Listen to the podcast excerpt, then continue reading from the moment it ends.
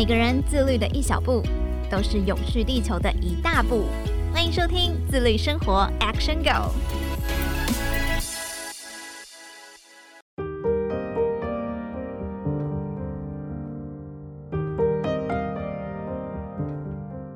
各位听众朋友，大家好，欢迎收听自律生活 Action Girl 我是怡璇。现在大家开始有惜食的概念，也越来越多畜食餐厅的出现。而全台第一家以畜食为出发点的书屋花甲，就是由人称地表最强的里长方和生方里长所创立的。大家都知道，方里长一直以来都很关心独居老人呐、青少年和剩食的议题，所以书屋花甲也结合了这些元素。但不只有推出餐食，同同时也有培育飞行少年学煮咖啡，取得咖啡证照。而在两年前呢，书屋花甲就从台北南机场一带搬迁到了台大温州商圈，扩大变成书屋花甲而立书店。我觉得是一间比复合式还要复合式的一间店。今天特别荣幸的邀请到了书屋花甲的店长方奕婕来到节目当中，欢迎奕婕。Hello，大家好，我是方奕婕，现在是书屋花甲的主理人，就是我现在是负责书屋花甲这个品牌的经营的人，然后我自己也在书屋花甲现在工作也到了第六年的时间了，就是时间过得很快，就是从一个刚出社会，现在已经要迈入一种青中年的人了。没想到不知不觉时间就这样子过了六年了。不过其实书屋花甲在经营之前呢，还有一个小空间叫做书屋咖啡。那个时候主要是教大家就是学煮咖啡、考证照。后来在二零一六年才成立了书屋花甲，然后提供了餐食跟咖啡。那我还蛮好奇，一姐是什么时候加入书屋花甲？刚开始担任什么角色？我一开始的话是在二零一七年的时候才加入，也就是书花甲成立了一年。然后我是因为刚好毕业，然后那时候我父亲就有问我说：“那要不要回来试试看做餐厅这件事情？”所以我才想说可以加入，一直做到现在。然后从一开始的是店长，那现在慢慢的话有培育更多的伙伴，所以我现在就是负责是更多的对外的品牌经营这样子。所以从一刚开始就是直接担任店长了，只是一开始是比较属于整合型的，然后到现在开始制定了一些大方向。而易杰其实本身就是餐饮背景的啦，所以专业是完全符合去接手这个书屋花甲。但是书屋花甲它不单单只是一间店，它还有刚刚提到结合一些独居老人啊、青少年等等议题。那当时易杰是怎么去看待说哦，我要来接手这一间这么特别的店，然后怎么看待爸爸正在做做的这个事情，我当时应该第一个想法是怎么跟想象中的不一样？一开始想说不是经营一个咖啡店吗？怎么就还要带小朋友，然后还要做去食餐厅这件事情，就是蛮复杂的。那时候一开始在做的时候是蛮困难，但是很有挑战。嗯、挑战原因是因为我觉得蛮认同我爸他在做的这些服务，同时我觉得在培育青少年这一块的话，是我。没有想过，但是我做的时候其实蛮有收获的一件事情，就是透过陪伴他们的时候，你可以感觉到，我刚开始做的时候都会觉得哇，这些青少年就很像是我以前的自己，或者是我以前的同学，然后他们又是社区的孩子，所以你会很有一个亲近感，跟同时看到他们长大成长的过程当中是很开心的。所以就是很累。我以前大概前四年，就是我其实在搬来书屋花甲而立书店前，我是没有所谓的班表的。我的那一我是没有自己的班表，因为基本上除了店休，我就是在。可能如果今天我们要有事情，他如果人手不够，就是电休，就是是一个二十四小时的待命。我可能早上十点就会上到晚上十点的班，就是一个超时工作啊。但是它是一个蛮特别的一件事。听起来蛮累的，虽然最一刚开始跟自己想象完全不一样，但是没有想到还蛮有收获的，而且觉得爸爸做事情非常的有意义哦，所以就决定加入了书屋花甲，也可以挑战就是经营啊创业这件事情。不过我还蛮好奇，就是你们以前叫做书屋咖啡嘛，就是有一个小空间，然后后来搬到了新空间叫做书屋花甲，为什么当时不直接沿用书屋咖啡这个名字？书屋花甲有什么含义吗？书屋咖啡开始是因为我们是在我们的乐活园地的据点，它是在图书馆旁边，所以我们就取名书屋咖啡。你可以看书，顺便来喝咖啡。那后来我们成立书屋花甲，是因为我们搬迁到了后来的据点，这个据点其实有在中午的时候提供是长辈的用餐，所以我们是取自于照顾花甲之年的长者，所以我们才把从书屋咖啡变成书屋花甲，想要让它有咖啡这件事情以外，还有一个是照顾长者的这件事情存在。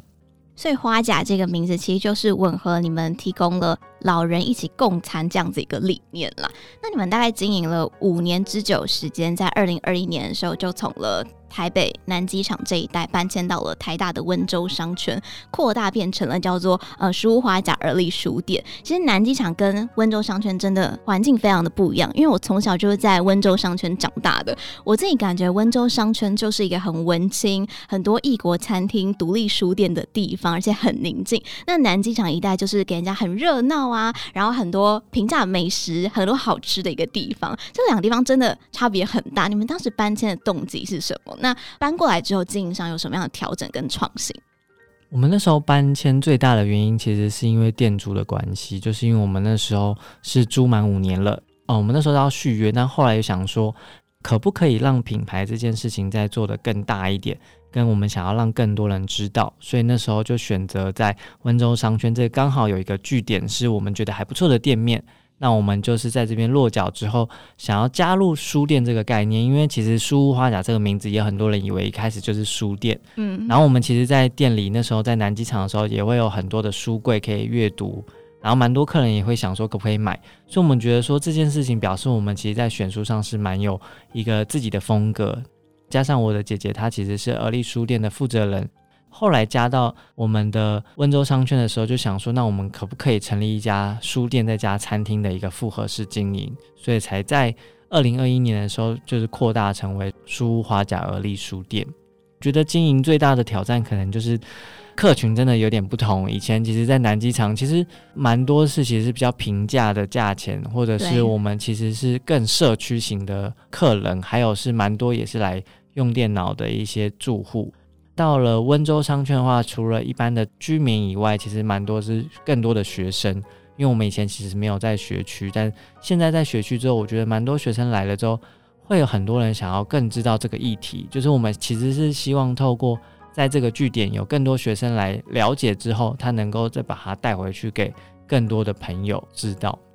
所以主要比较大的部分是扩大变成了书店。那你们在呃书屋花甲这个部分有什么样子的调整吗？嗯，我们其实主要的话，第一个还是在续食餐点的一个丰富度。原本其实，在南极场店，因为其实我们一开始在设计的时候的空间，它其实不太适合做餐，就是我们那时候其实是一个很小的厨房。哦。然后后期我记得到就是大概四五年之后，我跟主厨每次只要出餐都觉得很辛苦，因为空间太小了，可能出餐就会很大流汗啦，或者是设备其实是没有这么的齐全。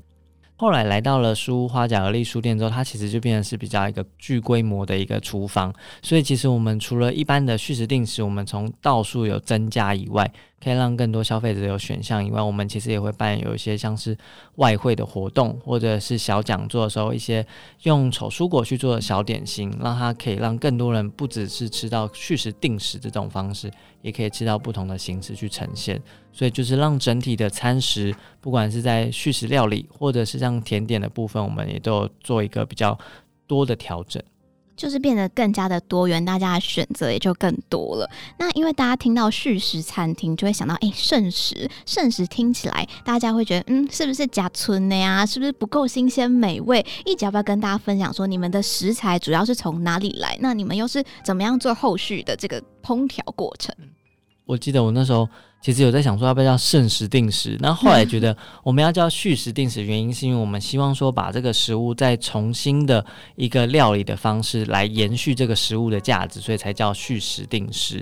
基本上的话，现在还是跟像果菜市场或是家乐福合作，还有一些小农，现在有一些小农市集，他们可能是假日的时候来贩售，但是他们卖完之后，他们不想要带回去，就会跟我们合作。就会把这些丑蔬果，或者是外观比较不好看，但它其实是新鲜的。我们主要比较多是使用在的是新鲜，但是外观不好看的。即期的蔬果的话，比较会用在我们原本在长者共餐的乐活园地当中，因为他们需要的量其实比较大，所以我们其实多半大家会以为的那种好像是吃剩的，并不是，就是我们店里都是新鲜，然后是呃外观比较不好看的居多，然后以及是这一份定食它不会全然都是丑蔬果，我们是把丑蔬果这个概念有点像是在增加的感觉，就是这道料理当中可能百分之三十到四十会是使用丑蔬果去做的小菜。同时，我们会自己添购蔬菜或者是生鲜的肉类，那就可以让这一份餐点它可以达到的效果是它食物很多元。我们希望你在这一份定食当中，可能可以吃到十到十二种的蔬菜水果，我觉得是蛮具有一个特色的事情。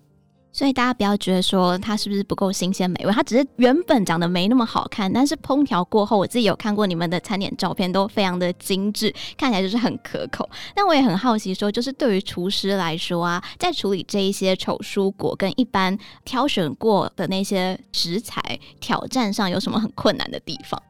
先说，我觉得我们的主厨很厉害，就他想了很多的菜色，然后我觉得最大的挑战应该是说。我们在前置处理要花比较多的时间。其实很多现在的餐厅，他们很多都需要是规格大家都长得一样。我可能每次来的小黄瓜都要长得一样，这样子我在切的时候，我可以一次就切完。或者是很多现在也有很多用包装冷冻的蔬菜，厂商都已经帮您准备好了。前置作业就是我们要先知道这个蔬菜是什么，跟它的外观哪里是可能长得比较丑，可能它是有弯弯曲曲，那有些地方是不能用，那我们就要去进行切除，把它。弄到是一个规格可以使用的方式。当这些边角它不能用的时候怎么办？比如说，我们可以把它做成是浓汤，或者是做成沙拉酱。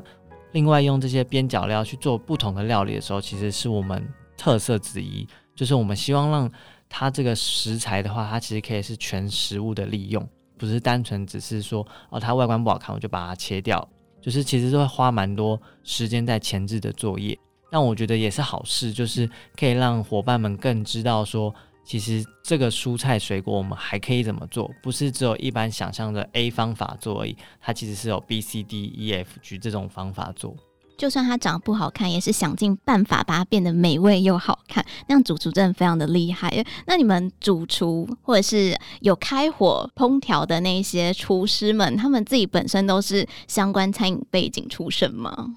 像我们的主厨跟我的话都是餐饮科、餐饮系毕业，所以其实我们两个都会制作。然后很多的话，像我们以目前来讲的兼职伙伴，蛮多都其实是附近学校的学生，就是他们其实也不是餐饮科，但是对于做料理有兴趣或者有想要做这件事情，所以他们加入的时候，其实很多都是从零开始学。但我觉得很特别，就是。也因为你有这个兴趣之后，他们来学的时候，他们其实我觉得成就感会蛮大，因为自己可以做出一道可能红酒炖牛肉，或是做出一道好吃的小菜，这件事情其实那个成就感是很高的，因为它是从零到一百的感觉。就是我觉得我们的伙伴其实他们都很有热情，跟我觉得他们自己会想，他们可能今天看到了红萝卜，我们教他。A 方法做之后，有些伙伴他其实会回家找 B、C 方法，问我们说：“诶，这样可不可以做？”然后你就会感觉到他其实自己也有想要变化。我觉得是一个蛮棒的一个循环。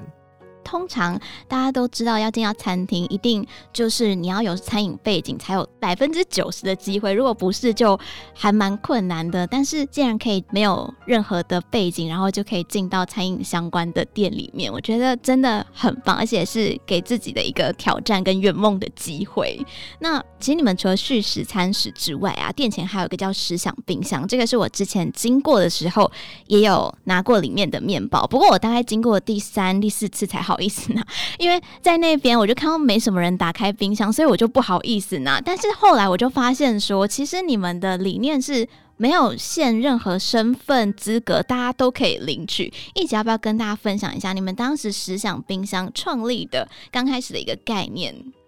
食享冰箱的话，其实最早大概是回推到可能二十几年前。我记得我是小学的时候，一开始并不是以冰箱的形式，我们是一到五有提供长者的共餐，然后六日的时候，有些长辈其实是不方便出门的。在二十几年前，可能居家照服员还没有这么系统完善的时候，他们会不知道怎么去买饭。那时候我父亲其实就想说，那我们可不可以跟面包店合作，每个礼拜四晚上的时候，他可以去收这些面包之后。在礼拜五的时候发便当的同时，我们也给这些面包给老人，他们就可以六日的时候吃这些面包，同时他们就不用出门。后来有越来越多的面包店想要合作，就是发现到我们其实可以这样子帮他们减少一些浪费的时候，越来越多的情况下，我们也遇到了，就是可能我们可以给的长辈只有这么多而已。还有很多的面包的时候怎么办？我们换了一个想法，说那我们会分享出去？因为其实这些面包店都只是想要分享走而已，它其实有时候是不一定是你要分享给谁。那我们希望透过冰箱的概念，是大家都可以来拿。我们其实做的事情是减少浪费，而非帮助弱势。因为要帮助弱势，我们可以用其他的方法，用食物银行或者是用赞助物资的方式。可是这个面包是本来就要丢弃的情况下，它本来就不是一个是需要去赞助别人的事情，所以反而希望是大家都可以一起来分享。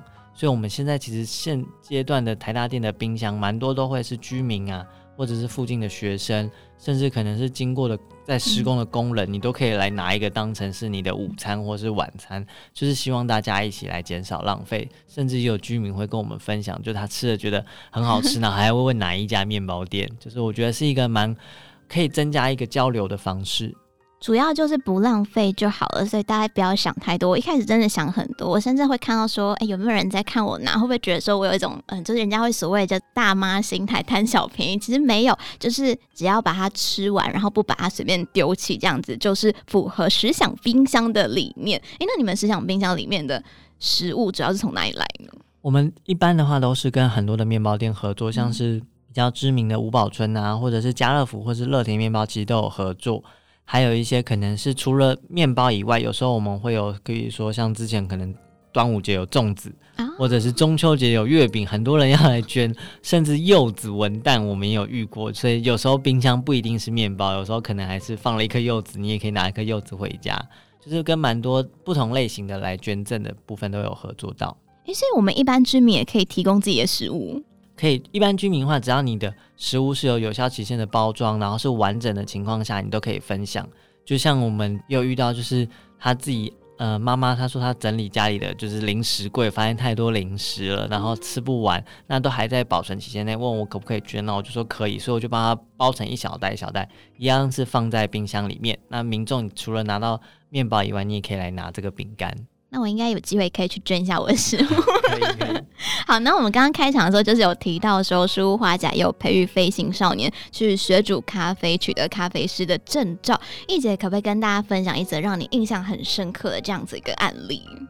我自己会想到的应该是我在工作大概是第二年还第二年的时候，其实我有跟一个小朋友，大概是我们一起共事了快两年的时间。然后那时候他其实是咖啡班的，一开始来上课。那他其实就是所谓的飞行少年，他是由一些社工单位转介过来，然后他是一个蛮内向的小朋友，你就是跟你想象中可能是可能会骂脏话，或者是平时会骂老师的那种飞行少年是不一样的。然后他其实不善于沟通，但是他有一个很大的特别之处是，他在这个上课的过程当中，其实他每次都是最早来，然后老师要准备，他都会帮他准备，跟最后帮他收拾，他就是默默做事的人。也让我发觉他其实很认真的在准备考试，因为他其实并不是一个一学就会的人，所以他会自己花很多时间来这边练习。然后我就问他说：“那你考完试之后，你要不要来上班？”他也说可以。其实他是住在南港吧，我自己觉得蛮远，每天都要通勤快一个小时。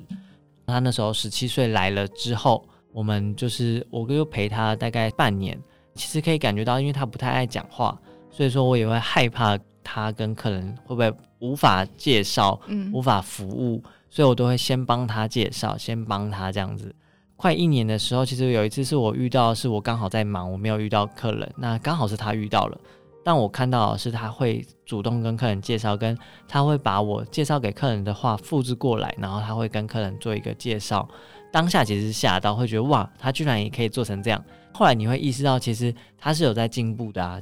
你可以感觉到他是有想要学习的。之后。就当后来有客人再来的时候，你就问他说要不要来介绍，他都会主动的愿意做这件事情，所以你就可以感觉到他是有变化的。然后这个变化其实他要花蛮长的时间，但是是那种回馈的感觉是很高的。就是你会因为这件事情，像我就会记到现在都还记得，原因是因为我觉得就是看到一个人的改变，你会觉得是好的事情，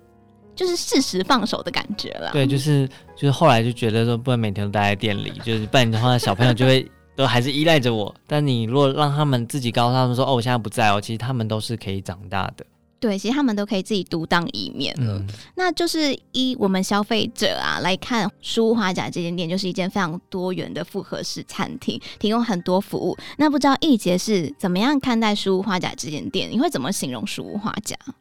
我觉得书花甲是一个，我们之前有一句话，应该是我们是陪伴所有声音的一个复合式空间。其实就是我们想要打造成是像一个。社区的一个中心吧，我们其实是蛮希望是可以让社区的居民都可以成为我们的客人，可以成为我们的朋友。当你有想要聚餐，当你有想要跟朋友聊天，你都可以来到这个空间，可以感觉到安心的一个状态。所以，我们是想要打造是一个温暖的地方，就是我们其实会跟客人聊天。或者是有陪伴客人，就是我自己就有遇过，是高中升大学，他就从考试的时候来我这边，然后后来考了大学之后去外县市读书，还会回来跟我分享。就是你会感觉到说，我们其实是陪伴很多人一起长大，然后也希望让很多人知道，我们其实在做的，不管是叙事这个概念，或者是陪伴青少年，可以让透过他们的生活圈，然后分享给更多的人，让大家更知道说，可能。永续这个议题跟手蔬果再利用，还有青少年培育是很重要的事情。希望透过一个店面，然后可以扩大给很多人知道。你们出现在很多人的青春里，好有意义的一间店哦。那在经营书花甲这几年呢、你觉得嗯、呃，你自己心境上有什么样的转变？还有最大的收获是什么呢？书屋花甲其实蛮是一个自己会觉得是自我探索的一个过程。就像我一开始是读餐饮科，然后我想要。有所作为，然后想要在这家店做，其实你还是会遇到很多波折。比如说，可能在南极场店，你设想的客群跟我最后来的是不太一样的，那我要如何去调整？然后你要一直挫折完之后，慢慢的接受。到现在，我觉得是我可以同理更多的人，不管是我的同事，或者是我的下属，或者是青少年，因为尤其我们遇到很多青少年，他的生长背景是跟我不一样的。当跟我不一样的时候，我要如何去？知道他现在的行为是为什么的时候，其实我更需要花很多的同理心去看待他，跟我要愿意跟他平视的时候，这些人也才会回馈给我，因为就不能单纯只是说我是在教你，或者是我把你当成是我的下属，那这样其实他们是没有可以感觉到你是有在在乎他们的时候，其实就回到了原本可能他们不喜欢去学校的原因，因为老师会只有骂他们而已。所以，当你更去愿意了解他的内心想法的时候，其实他们也会给你比较好的回馈，然后会把你真的是当成可以是依靠的人，跟可以去信赖的人的时候，你的成就感很大。在这边工作最大的成就感，应该是我可以感觉到了，我相信对方的时候，对方也相信我的那种的感觉，就是你会感觉很实在，你会觉得这个伙伴或者这个学生是喜欢我的原因，不是因为我是书花甲的负责人。而是因为我给他的回应之后，他是感受到了有幸福感，所以他也幸福了我这样子。听起来好像很容易，但是真的做到感觉很困难，因为我们知道是要同理，那要怎么样去做到同理这件事情？嗯，我觉得同理很大的一个，我自己会觉得，第一个是你要先去了解他的背景，然后。我自己是透过阅读吧，可能就讲到书店，因为我觉得阅读很重要的原因是我们在阅读的时候是有可以参考资料的，嗯、就是我可能小时候看了一个小说，你会投射他的故事剧情。当我遇到这个伙伴的时候，比如说我记得我在跟蛮多伙伴聊天的时候，你就聊一聊之后，感觉嗯，就是有可能是跟母女的创伤，或者是。你可能他们是家庭有一些矛盾的时候，这些东西可能在我家没有发生的时候，我要如何去同理？就是我要去看透这个阅读，或者是有一些书籍，他可以有分享这个案例的时候，你在跟他聊的时候，他就会开始跟你分享。第一个人跟你分享了之后，你就有这个底了。之后你再跟下一个人聊的时候，你就会知道说，哦，其实你们遇到的问题可能很类似。虽然我不可以帮你解决，但是我可以理解你可能现在你跟你妈妈吵架的原因是为什么，或者是你跟你的。妹妹，或是跟你的弟弟，如果有争执的时候，是为什么的情况？越来越多这样子的一个案例，让我可以跟他们聊天的时候，他们可以更加的觉得说，哎、呃，我是一个可以值得他们倾听的人，就是蛮多的，要这样子一直不断的练习，就是透过不断阅读，然后扩大自己。认识的范围，感同身受每一个人，所以你很常到 B One 的独立书店去看书。对，很常。然后甚至有时候，像我之前有遇过，是我的员工可能客人有就是骂他这样子，觉得也不到 OK，就是客人跟我觉得员工都有问题。可是当员工在哭的时候，我突然就是。电一节会跑出来，因为我这时候就不是负责，因为我知道他有问题，但是你会突然很难过，就啊怎么办？如果我是他的话，我也会是很想哭，然后你也会很想跟他一起哭，但你又又发现啊不行，我不能太同理他，我还是要站在一个负责人的角度去跟他讲一下如何去处理。但是我觉得也因为这样子，所以我觉得员工们其实也会感觉到，其实我是有在在乎他们的，然后我觉得是他们的回馈也是让我有感受到。那就是用餐的顾客有什么样子的回馈给书屋花甲？我自己是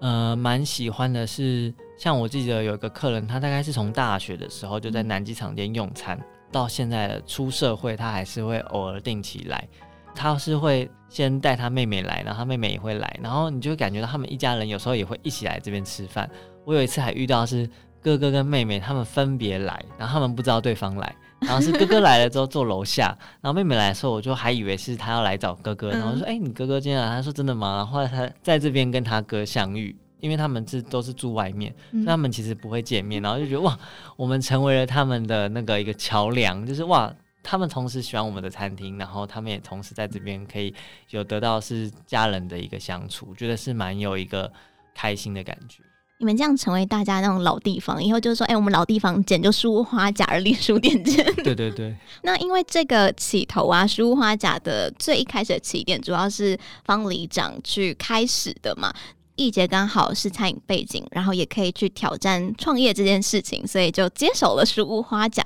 那如果最一开始方里长没有做一个这样子的起点，没有这样的一个起头，易杰觉得现在自己会做什么，或者是你最想要做什么事情？我自己有。曾经在我还在读书的时候，希望可能我在这个年纪，就是我现在这个快三十的年纪，我可能可以成为一家可能是高级餐厅的一个经理，或者是代表的一个主理人。这个概念是，嗯，就是自己想要成为的人。然后某种程度上，我觉得我现在也算是这个路线啦。但是这个可能是做的产业不同，可能我本来想象的是，我希望可以在一个高级餐厅，但我现在是在一个咖啡厅。不同的感觉，然后也有想过说想要当演员，就是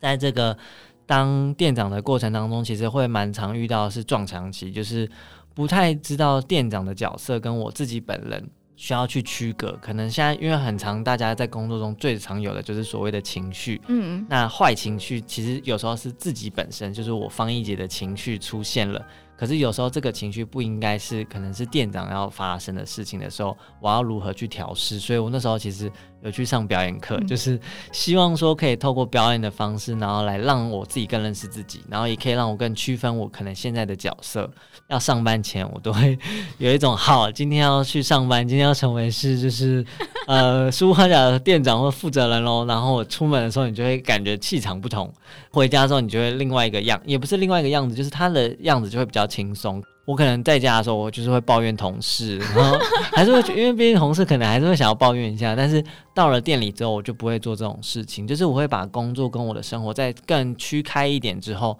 才可以让我的工作或者生活可以感觉到比较舒服。就是你不会觉得说，哦，我在生活中还要在想公事，觉得很烦恼，或者是我还要维持在同一个人设的时候，其实会很累。所以你出门前跟下班前会有什么仪式吗？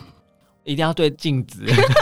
一定要微笑，然后可能就说好，今天 OK，今天大概什么状况，然后遇到谁？因为我是一个很喜欢观察人的人，嗯、就是我觉得我是在表演课的时候学习到观察伙伴。我每天都会给我自己一个课题吧，就是可能今天我会遇到的 A 同事，那我可能要观察他一件小事。所以其实我蛮常会在我们的。店里的群主，或者是我偶尔会跟我的下面的主管级的分享说，哎，我今天有发现 A 同事有一个特别之处哦，或者 B 同事有一个特别之处，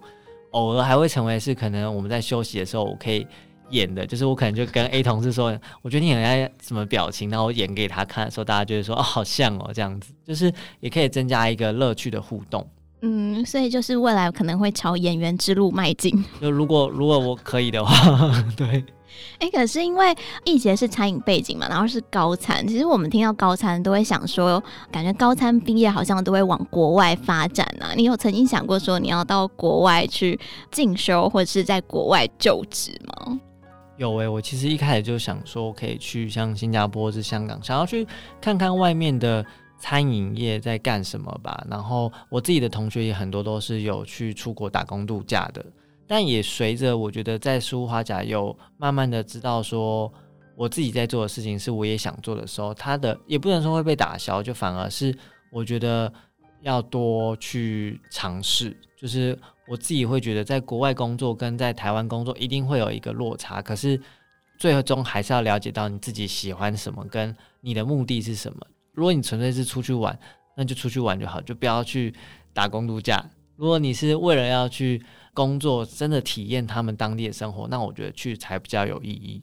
就是知道自己要什么啦。嗯、虽然最一开始书屋花甲可能最主要不是由易杰来成立的，可是却是在呃书屋花甲经营的过程当中，感觉好像越来越确认自己知道什么，想要什么。那就是从爸爸方和生里长一直传到易杰的书屋花甲，一直以来你们都是秉持着教育、珍惜、关怀、分享、尊重这样子一个经营理念嘛，希望可以传递给更多人，也成为社会的一道光，然后温暖每一个人。今天我们主要就是跟大家聊到书屋花甲的部分。其实他们全名叫做书屋花甲而立书店，但是而立书店主要是由姐姐亿玲来经营的。希望未来有机会可以邀请姐姐来节目，再跟大家做经营的心路历程之分享啦。今天非常感谢易杰跟我们的分享，也谢谢各位听众朋友的收听。那我们就下次再见喽，拜拜，拜拜。